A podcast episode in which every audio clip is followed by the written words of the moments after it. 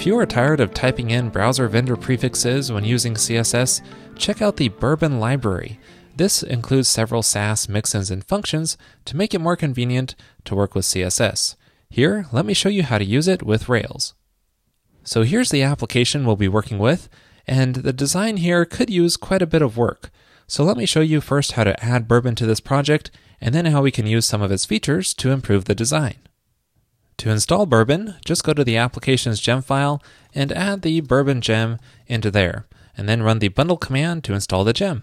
And then to use Bourbon with the Rails asset pipeline, we'll need to change the way the default application CSS file works, because at the moment it's using a Sprockets manifest to load each of the other stylesheet assets.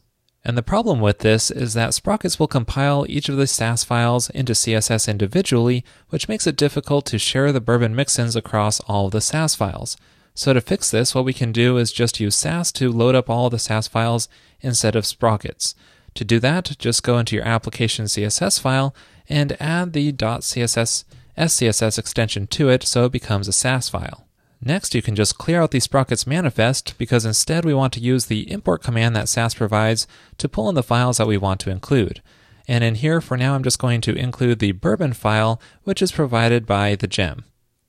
Now, you may need to restart your Rails app for it to pick up the Bourbon gem, but once you do and you try reloading the page here, you can see that we lost all of our styling.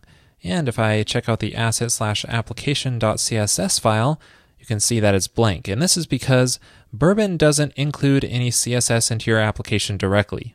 It just makes it more convenient for you to add CSS through Sass. So it's still up to us to write all the CSS code for our project, so I'll include back the layout and projects files that I already had set up earlier, but the key is now we can use Bourbon inside of these files. So now when I reload the page, it brings us back to the design we had earlier. The first thing I want to do is set up a decent font for us here because I'm just using the default font in the browser. Bourbon includes this font family add-on which provides several variables for setting various types of fonts and it has fallback fonts included automatically in them. So inside of the body section of my layout Sass file, I'll just set the font family here and set it to the Verdana variable that Bourbon provides. And now reloading the page, you can see that font changed using that handy little variable. Next, I would like to add a gradient to this header section. Well, Bourbon provides a linear gradient module which you can include and pass in a couple of arguments to set the colors. It starts at the top, but you can change that as well here. So inside of the header section in my layout Sass file, I can just include the linear gradient and have it fade from a lighter gray to a darker gray. And because this automatically includes a default fallback background color, I don't need to include background color in here anymore. So reloading the page here, there's my gradient, subtle but nice. Now let's say I want a drop shadow underneath this header section. Well, Bourbon provides a box shadow mixin, which you can use like the CSS3 property, but it generates all the vendor prefix variations for you. So back in the header, I'll just tell it to include the box shadow mixin and say no offset, but with a 6 pixel shadow and a 3 pixel spread, and let's color it black. And then reload the page, and there's my shadow. Looks really nice. Next, I want to add some rounded corners to each of the project's sections here. And it should come as no surprise that Bourbon includes a border radius module, which will do just this. Now I'm going to do this inside of the project Sass file, which is where the project specific styling goes. And inside of the project div, let's include the border radius and let's set it to 6 pixels. And let's test this out, reloading the page. And there's the rounded corners on each of the project sections. Uh, next thing I would like to do is change the way the background color changes when we hover over a project. Instead of changing immediately, I would like it to fade in to that background color. And we could do that with transitions in CSS3. You just provide the attribute you want to change, the time it takes to do the change, and then the easing effect. So I'll apply this to each project by including that transition mixin and how it affect all attributes over 500 milliseconds and ease in and out. Now when I try this out, the background will now fade in and out when I hover my mouse over various projects. Pretty cool. Now the last thing I would like to do is improve the look of this new project link. I'd like it to be a button instead. Bourbon includes this nice buttons add-on which you can use to make different styles of buttons. They have a simple style, the pill style, and a shiny button style.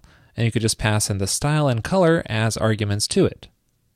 Now I've already added a new project class to that anchor tag, so I'll just reference that here and then include the button into it.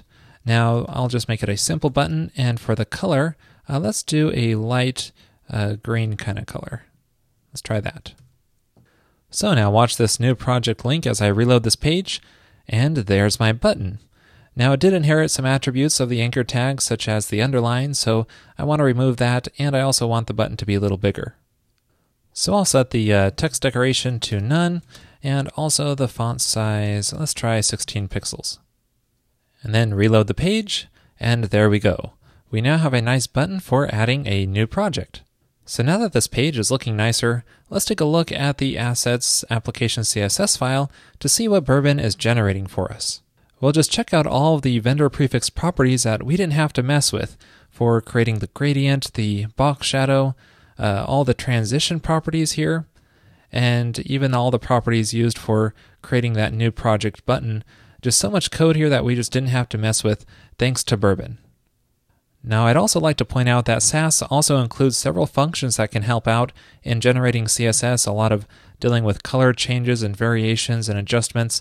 Uh, check out episode 268 for more information on what you get with Sass alone. Well, that's it for this episode on Bourbon. It's a great way to generate CSS without having to worry about all those browser vendor prefixes. Thanks for watching. In the Pro episode this week, I show you how to do A B testing using the split gem. This allows you to experiment with various designs and track them so you can see which one is most effective in your application.